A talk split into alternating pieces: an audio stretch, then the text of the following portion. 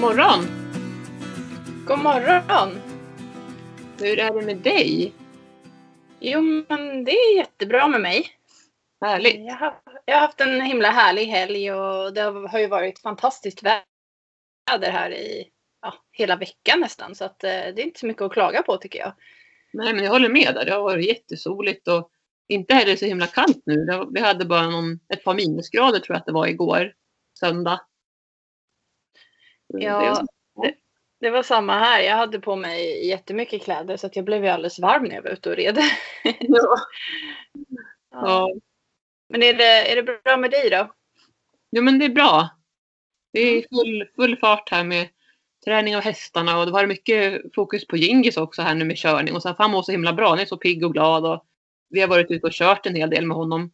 Bland annat jag och min son var ute och körde här häromdagen och det var faktiskt, jag skrev det på mina sociala medier att det var faktiskt bästa körpasset någonsin. Oftast så har ju, brukar jag ju gå, briv, gå bredvid och så brukar ju eleverna och även mina barn få köra, sitta i vagnen. Jag brukar gå bredvid Ja. liksom. Eh, och i och med det också så kan ju han bli lite, eftersom att han har tryggheten att jag går före och visar vägen så blir han lite seg då när man sen sätter sig i vagnen och inte har någon ledare. Då brukar han liksom kunna gå lite sakta och bli liksom lite osäker. Men nu när han har blivit så pass pigg och glad så ja, det, han travade och vi till och med galopperade en liten kort sträcka också. Han var jätteduktig och pigg. Och, ja, och dessutom så kör vi ju grimma. Jag, tycker, Ja, här. jag tycker faktiskt att det är väldigt bra av honom att vara så, vara så känslig som han är. När man styr och stannar. Och, det var väl lite svårare för honom att sakta av till skritt när vi var ute på en, på en grusväg och, och travade. Han hade, de hade fått upp tempot lite grann. Då var han lite mer svårstannad. Mm. Men, men jag tycker ja, det var jätteroligt. Så det har vi bland annat gjort här nu den här veckan som har varit. Och så har jag tränat Abbe också. Jag ska ut och rida på honom här idag nu. Tänkte faktiskt ta en promenad genom skogen. Och sen eh, upp till ridhuset och se om det är ledigt där så ska jag rida där. Tänker att jag leder honom genom skogen och så har jag sadel på så kan jag rida när vi kommer fram istället. För jag har ju alltid haft sällskap men maken börjar ledsna lite på att följa med mig och det passar inte riktigt att ta oss genom skogen. För vi har ingen bärsele till dottern. Så han går ju alltid med henne i vagnen. Och det är ju Ja, skönt ja. att slippa trafiken kan jag känna. Och Abbe tycker att det är så roligt att gå i skogen också. Så vi var faktiskt på en promenad här i veckan nu, jag och Abbe. Och han var jätteduktig. Och då skulle vi egentligen bara gått genom skogen. Men så var vi så nära ridhuset så när vi går in där och kollar om det är ledigt. Och, så kan jag ju longera i så fall. Och då var det inga där så då kunde jag longera honom. Han var till och med lite lös och sprang omkring där. Och han var jätteduktig. Mm, Vad härligt. Jag har ju sett lite filmer där på när han har sprungit runt på ridbanan också lös. Och han verkar ju Ja. ha massor av eh, härlig energi nu. Ja, ja, det var igår senast jag la upp här. Gud vad han sprang. Nu går han väl omkull här igen. För han har gjort det någon gång på snön. Halka. Ja. Och liksom tar i så ordentligt så att han ramlar omkull. Ja. Men, ja, Mm. det, ja, det är härligt att han har energi i alla fall. Är glad. Ja, verkligen. Ja, det, det märker jag på mina med. De är liksom busiga och speciellt när det är soligt och härligt ute så, så håller Ja. de på mass, med massa bus ute i hagen och jagar varandra och stegrar sig mot varandra och Ja. leker liksom. Ja. ja, det är härligt Ja. att se glädjen. Ja, men verkligen. Vad har hänt för dig då i veckan som har varit? Ja, det har ju... Alltså det, det har mina rutiner nu här med, med schemat som, som jag har gjort och det funkar jättebra. Så det är liksom mycket träning, många, många timmar på hästryggen och träning från marken också. Jag har varit eh, faktiskt också på både dressyrlektion och hopplektion. Med, eh, ja, det har varit jättekul. Och då har jag varit med två olika hästar på, på hoppning och dressyr. Så det var Bullen som fick gå dressyr och Caruso fick följa med mig på hoppträning. Ehm, och ehm, lite kortfattat då så kan man väl säga att eh, jag är jättemotiverad till att liksom fortsätta ta, ta lektioner nu. Jag ska iväg på dressyrlektion imorgon igen, imorgon tisdag. Och eh, ja, men jag har fått lite hemläxor både från dressyrtränaren och hopptränaren på vad jag kan träna på. Och då är det framförallt alltså, jag själv som behöver träna på att bli lite mer stilla i min sits. Eh, framförallt när jag rider hästar som är lite segare. För då Ja. tycker jag att det kan vara svårt ibland att och liksom bara sitta och Alltså jag vet inte, det, det är som att man så vill eh, hjälpa dem och då blir man lite mer rörlig själv för att liksom så få igång dem. Mm. Men det har ju inte den effekten egentligen. Så det är Nej. ju bara något, eh, alltså nå, någonting jag har lagt, eh, ja, börjat, börjat med helt enkelt. Som jag jobbar på att få bort. Man får säga en Eh, furovana. En furovana Ja. säger. Och det är precis som du säger. Det har jag också gjort i perioder. Så sen så, så just, och det är det som är så bra när man tränar för någon som kan säga nej men vänta, så där ska, så där är inte Mm. liksom rätt sätt att gå. Det är så lätt Nej. att på sig furovana ju. Mm, verkligen. Så det är det som gör att det är nyttigt att, att rida för en tränare som då kan säga de här sakerna som man kanske inte, man tänker inte på det själv. Nej.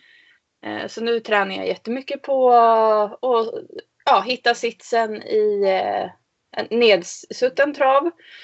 Ehm, Och även då liksom att bli väldigt stilla i mig själv. Och där eh, i den nedsuttna traven tycker jag att det är mycket svårare med de stora hästarna för de har ju större steg än araberna.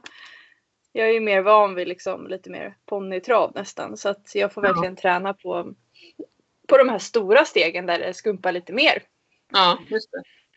Ja, så nej men det har varit jätteroligt och så har jag ju liksom jobbat med min eh, eh, träningshäst. Jag har för mig att jag har nämnt honom här också. Jag har Ja. en häst på inridning. Ja. Eh, och vi har nu travat fyra eller fem gånger tror jag. Han är jätteduktig. Så det går framåt med det med. Vad roligt. Ja, men det är superkul. Så det känns liksom som att allt rullar på och det, det känns bra. Och ja, jag ser fram emot den här veckan med lite lektioner och annat också inbokat. Mm, vad roligt. Härligt. Jag fick nästan lite vårkänslor här nu i helgen då när det var så soligt. Och till och med så att alltså solen värmer ju nu när det inte är så Ja. kallt. Eller så den värmer ju som man ser att det smälter och fåglarna kvittrar. Och jag fick lite vårkänslor så att jag ser fram emot våren. Ja, Man får ju säga det är inte jättelångt kvar, ett par månader till sen så. ja men verkligen. Och jag hoppas att vi kommer få ha den här härliga, härliga tiden som det är nu också fram tills dess. Så att vi, Ja. ja. men att vi har det här bra underlaget att rida på. och Fint Ja. väder. Ja. Man Mm. kan inte, det finns inte så mycket att klaga på liksom. Det har ju inte varit en sån här bra vinter på många år här där jag Mm. bor i alla fall. Nej, inte här heller. Nej, Nej, förra, förra året inte så roligt att prata om. Vi kollade på gamla bilder vi fick upp, jag och min man då, i telefonen från förra året. Och det var, Mm. det var inte någon snö. Alltså, det var väl egentligen bara två dagar snö. Ja, Ja, nej, men det är skönt att det Man får njuta av, av vintern så länge den är nu liksom. ja verkligen.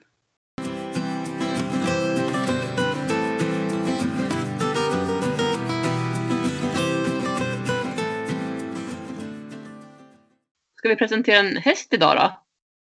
Ja, men eh, jag har ju ett helt gäng kvar här så att eh, jag tänkte att jag skulle presentera en häst. Eh, och då, då är det så att det är en i mitt stall här som rider hos mig. En liten tjej som, som då brukar rida på euforien ibland. Och jag vet att hon skulle nog gärna vilja höra euforiens avsnitt för det är hennes favorithäst här. Jag tänkte att det, nu, får det, nu får det bli lite fokus på den lilla gulliga eh, fuxponnyn som jag har. ja, han är jättefin. Jag har ju också ridit på honom. Mm. Det var eh, när, första gången vi träffades och vi red ut så då var det euforien jag fick rida på. Och han, han är nog faktiskt den av mina hästar som har haft flest olika ryttare skulle jag gissa på i alla fall. Ja. Eller det, nej men det är nog ingen, inte ens något att gissa på. Jag vet att det är så. Han har ju mycket olika eh, lektioner också med ryttare ut, utifrån som, eh, som kommer hit och bokar in mig. Ehm, så ja men han är, han är verkligen en klippa. Ja. Och han är nu eh, 18 år i år. Och ehm, ja, eh, alltså han är typ i sitt livs bästa form nästan känns det som. Mm. Så ehm, väldigt pigg och glad. Eh, mycket energi har han också. Samtidigt som han är en häst som är Alltså han är så typ trygg i sig själv så att han kan lätt ha ryttare som är osäkra eller eh, nybörjare och inte har riktigt koll på läget för att han, han kan hjälpa dem liksom. Han blir inte osäker eller otrygg av det utan han anpassar sig Eh, det är lika som när han har barn på ryggen. Då är han också mycket mer försiktig och han känner verkligen in vem det är som rider på honom. Mm.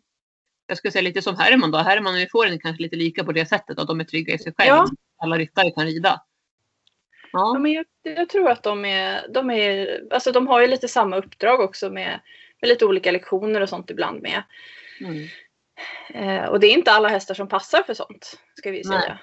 Det är, ja, så är det ju rent krasst att vissa hästar de, de är jätteduktiga på att anpassa sig och tycker inte att det är så jobbigt att ha många olika ryttare. Medan vissa gärna vill ha och känna sin ryttare liksom. Mm. Och Euforian, han eh, tävlar ju även i dressyr nu. Eh, och det var väl i början på förra året som han började skolas om ordentligt till liksom, dressyrhäst eller dressyrponny. Ja. Eh, han har ju tävlat lite sporadiskt innan dess också och tränat lite grann sådär. Alltså visst, vi rider ju dressyr på alla hästarna men eh, i början på förra året någon gång så började väl han eh, träna dressyr regelbundet för tränare tillsammans med min medryttare Emma. Och Eh, då när vi började så, så hade han ju inte så mycket takt i sig. Eh, så det var bland det första de behövde träna upp för att han Alltså han, han har ganska markbunden gång och sådär så att han, han behöver liksom få upp lite bättre benlyft och hitta en bättre takt eh, som man kan hålla hela tiden. Ehm, och ja, nu så här, alltså det har ju gått i en rasande fart med utvecklingen så att när han började träna så var väl kanske han på lätt C-nivå i dressyren och nu är ju han på medelsvår C tillsammans Mm. med Emma. Och de startade faktiskt för några veckor sedan här en programträning för en internationell domare och fick då, jag tror det var 64 procent på medelsvår C. Mm. Och det är ju liksom helt fantastiskt eh, Ja. tycker jag. Speciellt eftersom han började fokusera på dressyren på riktigt när han var 17 år. ja, verkligen. Så um, ja, men han är, de har gjort en väldigt härlig resa tillsammans och eh, det är ju mest Emma som tränar honom. Eh, och sen, sen så går han mycket uteritter och, och lektioner och sånt med andra ryttare. När det, då är det mera kravlöst, inte liksom fokus på att han ska gå i någon särskild form eller så utan han får ofta gå bettlöst. Ehm, ja, alltså han, har, han har typ aldrig bett på sig om han inte går dressyrträning utan då är han antingen i grimma eller någon, någon form av annat bettlöst alternativ så att han får slappna av. Jag tycker det är viktigt att de, de får både och. Liksom. Det ska inte alltid bara vara jobb, jobb, jobb utan de måste få lite avslappning och belöning och bara mysiga turer i skogen också för det älskar han. Ja. ja, där säger du jätteviktiga saker. Jag håller verkligen med dig där. Ja. Och han är ju, alltså han är väl lite av en, som sagt, en, en man i sina bästa år. Mm. Eh, en riktig livsnjutare. Han eh, älskar eh, mat och godis också. Mm. Så han, alltså jag kan inte säga att han direkt är, han, han kanske har lite överhull just nu. Och det har han typ alltid. Han är inte en sån här häst som är jättesmal och smäcker hela tiden. När han är i, i full tävlingskondition då, då är han ju rätt så slimmad och, och ja, man, man ser liksom att wow vad vältränad han är. Mm. Men eh, han är lite mera grov i kroppsbyggnaden alltså, och, och tycker om och som sagt äta.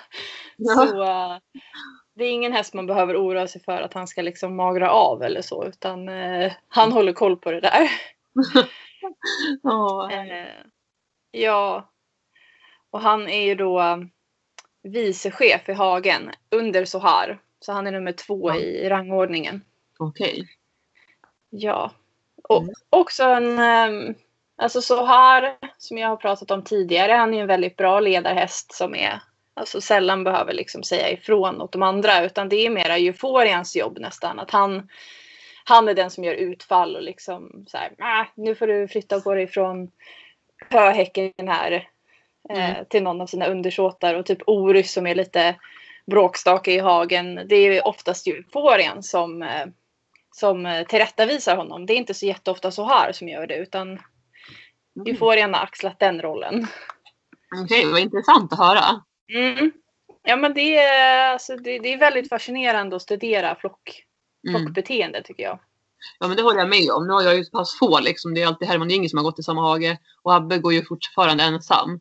Eh, Ja. Jag håller med och jag kan tänka mig att det blir extra roligt också som du som har många hästar att alla går tillsammans. Så ser man ju verkligen så tydligt hur hästar är i sitt beteende mot varandra. Hur de är i flock. Ja, Man lär sig ju jättemycket som du säger att titta på dem. När, hur de är. Ja men det, det gör ju det och jag tycker att det är nyttigt att man ibland bara går ut i hagen och, och kollar läget och ser liksom hur, hur är de mot varandra, Mm. eh, vem flyttar på vem och så vidare. Mm. Hur länge har du haft Eh, euforien då? ja, han eh, kom till mig 2013 om jag minns helt rätt. Det tror jag i alla fall. Eh, Ja. Och det var ju så att jag var ju fortfarande young rider i distansritt då. Mm. Och jag skulle då försöka hitta en till tävlingshäst som jag kunde satsa med. Och jag åkte då och tittade på egentligen schaman och en annan häst som stod i samma stall som euforien. Mm. Eh, Och det här, det här pratade jag lite om i avsnittet där vi presenterade schaman och så här. För eh, det var ju så att jag skulle köpa schaman.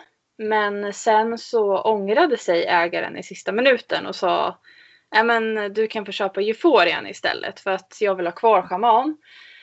Och jag blev ju då jätteledsen och besviken för ja, schaman var ju liksom så här drömmig, en riktig drömhäst som jag verkligen ville ha. Mm. Och Euforian, han är en D-ponny. Eh, Han är maxad då, då men ändå liksom liten och jag har alltid tänkt att jag vill ha hästar som är minst 1,55. Så um, jag kände liksom, nej men gud han är ju jätteliten. Men jag åkte dit och provred i alla fall och visst han var väl han var ju jättesnäll och trevlig när vi red ut. Men när jag red honom i ridhuset och skulle rida dressyr så fick jag inte ens honom att gå i form. För att han var inte alls riden på det sättet som jag brukar rida på. Så att vi, vi liksom hittade inte varandra. Men i alla fall så, så blev det så att jag köpte honom. Mm. För jag, jag, hade ju ställt, jag, jag hade ställt in mig på att jag skulle ha en ny häst och så blev det inte schaman. Men eh, då fick lilla Euforian flytta till oss istället. Mm. Det var ju tur att det blev så. Ja, jag är jätteglad för det för nu har jag ju båda. Ja, precis. Så det är- det kanske, det kanske var meningen någonstans. Ja.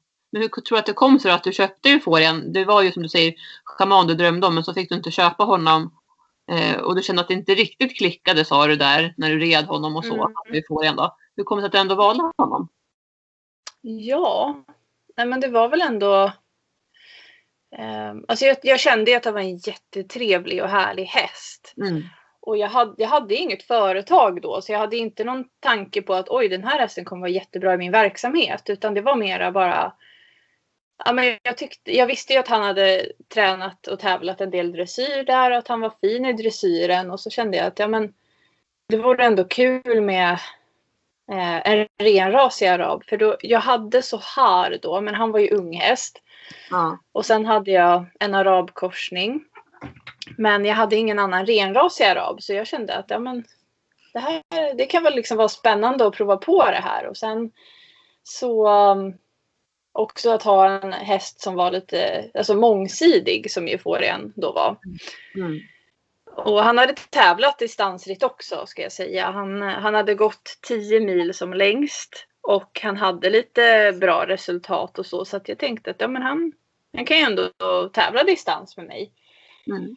Mm. Men sen visade det sig då, vad var det, typ ett halvår efter att jag hade köpt honom så blev han halt. Och eh, jag åkte in till klinik med honom. Och jag fick faktiskt fel diagnos först av en veterinär som sa att det var kotledsinflammation. Men ehm, ja, och då kotledsinflammation då sprutar man ju liksom oftast leden och sen så ska hästen skrittas igång och travas igång och så vidare. Så jag Mm. gjorde ju så, men han blev halt igen. Och då gjorde jag till slut så att jag åkte till en annan klinik. Och då hade jag med mig röntgenplåtarna från första klinikbesöket. Och där visade det sig då att den första veterinären hade ju missat att det till och med på röntgenbilderna syntes att det var problem med gaffelbanden. För det hade blivit som eh, mineraliseringar i gaffelbanden. Alltså, och det, som jag uppfattat det är det typ som att det blir förkalkningar i gaffelbanden så att de blir mindre elastiska. Mm. Och då blir väl syresättningen sämre också och liksom, ja men hästen, hästen får ont av det. Mm. Så han hade ju liksom gått med gaffelbandskada och den andra veterinären hade missat det och, och jag hade ju litat på vad den sa. Så det blev en jättetråkig historia och när jag kom till, till kliniken där jag fick den rätta diagnosen då var ju den veterinären inte så positiv utan hon var så här ja, ja distansritt liksom nej. Alltså det här är en jättetråkig skada. Du kanske kan ha någon som promenadhäst, kanske kan gå dressyr liksom så att det Mm. var, ja men det var liksom tunga besked. Ja. Men eh, ja, jag försöker ändå alltid att se allting, det mest positiva i alla situationer. Mm. Och jag tänkte ändå att ja, men det, kan, det måste finnas någonting jag kan göra för att hjälpa honom. Eh, sen eh, ja, så rehabiliterade jag väl honom också efter det där. Och han gjorde någon start i distansritt men blev då utesluten efter tre mil för att han blev halt. Mm. Så eh, efter det så la jag typ hans dis- distanskarriär på hyllan. Mm. Och sen så tänkte jag att ja, men han, får, eh, han får bara ridas hemma och ja, träna, träna på men inte tävla. Och alltså jag hade inte märkt, när han blev halt så var det att han då bara tillfälligt blev halt. Okej. Och sen så försvann det. Så det var inte en bestående hälta utan det bara kom. Kanske då att det blev att han eh, fick dålig syresättning i de här gaffelbanden och då fick ont av det. Jag vet inte riktigt för det finns inte så jättemycket att läsa om just de här mineraliseringarna om man googlar på det. Men i alla fall så, så blev det väl så att eh, vi fortsatte som sagt då att fokusera på att träna hemma och, och jag hade inga problem med honom där. Och eh, ja, det här, det här var ju många år sedan liksom. Och nu tror jag att det var 2020 eller 2019. Då gick han faktiskt en två mil distansritt på en tävlingsdag och blev godkänd. Och det var ju så här. Alltså det var ju så härligt att känna att wow, han, han kan åtminstone klara att gå två mil. Och jag tror att han hade klarat fyra mil också. Ja. Så um, om inte corona hade kommit då hade vi provat att göra en sån här clear round bara på skoj för att en av hans medryttare ville, ville prova det. Ja. Så det känns någonstans som att vi ändå har typ hittat ett system som funkar för honom. Mm. Och ja, men han, han går ju långritterna hemma. Han gör inga supertuffa pass i, i jättemycket galopp. Men ändå han är med på så här tre mil. Han har gått också fem mil hemma i träning. Och Mm. eh, alltså då har vi också haft en veterinär hemma som har tittat när vi har haft pay and ride. Och han har ju ja, man gått igenom eh, rörelsekontroller och sånt där. Så att det känns, det känns jätteskönt att vi har kommit så långt. Och trots att han liksom har de här problemen faktiskt på båda frambenen så funkar han jättebra och i dressyren så är han ju klockren liksom. Mm. Nej, men gud vad roligt att höra att det, att det blev så bra ändå. Trots liksom, det jobbiga beskedet om man ska säga. Ja, Då ser man ju hur viktigt det är att träna hästen på rätt sätt. Och det här också som du säger att han också rids bäst löst mycket och att han får liksom slappna av och hitta sin Mm. takt och som han själv vill gå. Så att man inte tvingar ja, in i en form hela tiden utan att man faktiskt eh, låter dem hitta sitt eget sätt. ja. Och sen som sagt att man anpassar och jag hoppar ju ytterst sällan med honom. Alltså då tar han bara några låga skutt. Och han kanske löshopp, om han löshoppar så kanske han får hoppa 70-80 något enstaka språng. Men i och med att han har sina problem med just gaffelbanden fram så tänker jag att hoppning är ju inte jättebra för en sån häst. Så det gör vi bara på skoj ibland. Eh, väldigt sällan. Och han är verkligen ingen hoppstjärna heller så att det, det gör ingenting. Nej.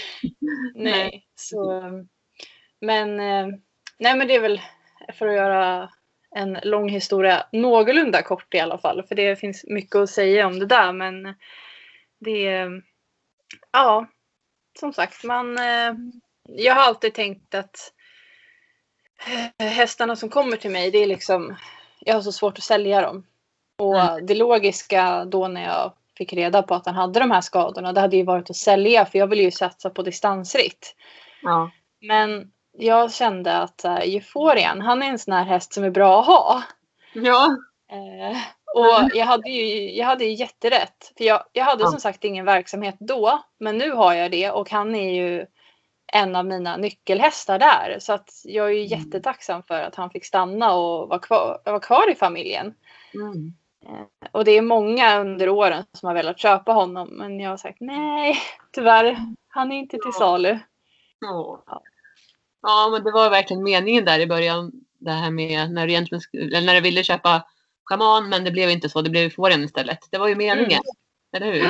Att du kände, ja, men jag tror det. Det kändes så starkt för honom och hans personlighet. Ja. Ja, men verkligen. Det var någonting där som jag fastnade för. Och, eh, faktiskt när jag träffade honom första gången så tyckte jag att han var lite så färglös och inte hade jättemycket karaktär.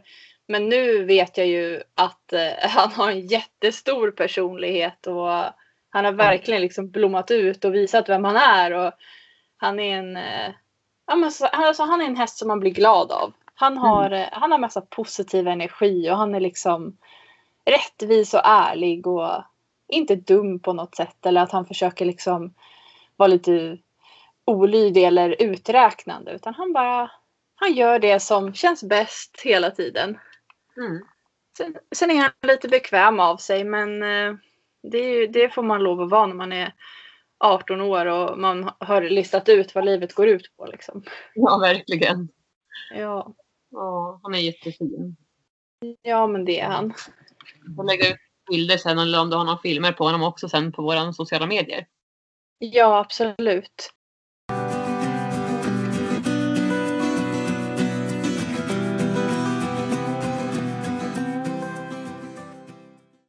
Vad känner du är det bästa då med Euforian?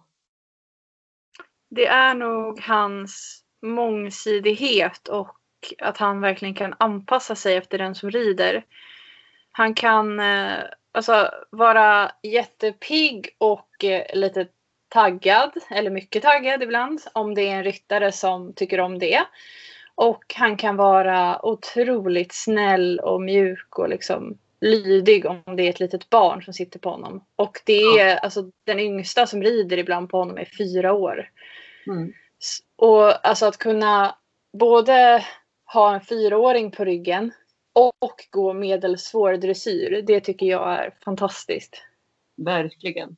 Ja, det kan jag hålla med om. Det förstår jag verkligen att du tycker att det är hans bra egenskap. Ja, ja. det är verkligen.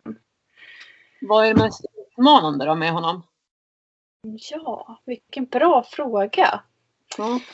Um, jag tycker ju att han är ganska okomplicerad som häst. Men, men där får jag väl då kanske säga, alltså han har ju eh, han är lite skev i sin benställning fram. Mm. Och då sliter han ju skorna snett. Och sen så har han ju sin problematik bakom sig med, med skador och så. Så att det är väl mm. det då att man får eh, man får hela tiden tänka på hans bästa och han behöver kanske skos lite oftare än eh, en häst som inte har den här problematiken och eh, be, skeva benställningen. Mm. För att han släpar då, han är inåttåd så han släpar framförallt mer på ena frambenet och då nöter han ju ner insidan på framdelen tån på skon. Vilket gör att alltså, han behöver anpassa sina hovbeslag utifrån det. Och vi kanske som, som sagt skor honom lite oftare än vad man skor en häst som inte har de här problemen. För att det är ju jätteviktigt att om hästen sliter ner eh, på skon då kommer den ju in på hoven sen och den får inte slita ner hoven för mycket. Liksom. Så att det, det behöver man hålla koll på. Så det är ja. väl en grej som är liksom, ja men det är den saken som man behöver jobba lite med helt enkelt. Men annars ja. finns det ingenting särskilt i hans personlighet eller så. Utan där, där är han väldigt okomplicerad och härlig. Där är han klockren. ja. Ja, och det är också en jättebra presentation tycker jag av Euphoria. Även om jag inte känner honom jättebra. Men jag har ju träffat honom några gånger och ridit på honom också. Ja, Det är jättehärlig. ja men han är, han är en favorit hos många. Eh, och ja, om det ja, jag vet inte om ni har frågor. Det kan ju vara om vad som helst egentligen. Men eh, jag har ju som sagt lite erfarenhet där av han, hur, hur man ska göra för att få, få sin häst att hålla bättre när de har problem som euforian till exempel har. Eh, så att där eh, är ni intresserade av att veta mer eller kanske till och med att vi pratar om något sånt i ett avsnitt så får ni jättegärna höra av er till oss så, så kan vi göra det. Ja. Ska vi säga då för den här veckan? Ja, men jag tycker det. Mm. Vi, eh, En fin helg och, och för de som har sportlov sen nästa vecka får vi önska ett härligt sportlov också. Det här nej, just det. på fredag när det här avsnittet släpps. Ha det så jättebra allihopa. Ha det så bra. Kram, kram. Kram, kram. Hej då. Hej då.